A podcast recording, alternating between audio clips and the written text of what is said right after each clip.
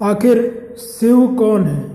क्या शिव और शंकर एक ही हैं या दोनों अलग अलग हैं?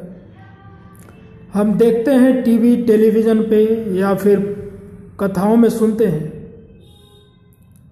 कि शिव सदा शिव पर ब्रह्म है। जब हम शंकर की बात करते हैं तो हम देखते हैं गृहस्थ।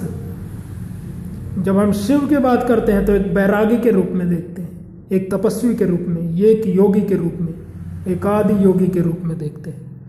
पर जब हम शंकर की बात करते हैं तो हम गृहस्थ की बात करते हैं। तो आखिर इन दोनों में अलग क्या है? आखिर शिव है क्या? ये शिवत्व क्या है या शिव तत्व क्या है? हम जब शिव की बात करते हैं तो शिव का मतलब होता है शव। शव या फिर शून्य। जिसका कोई अस्तित्व नहीं है। शिव पुराण में है, अर्धनारेश्वर। पर क्या अर्धनारेश्वर का मतलब होता है आधा नर और आधा औरत? ये इसका बिल्कुल मतलब नहीं है। शिव शव है, बिना शक्ति के वो शव हैं।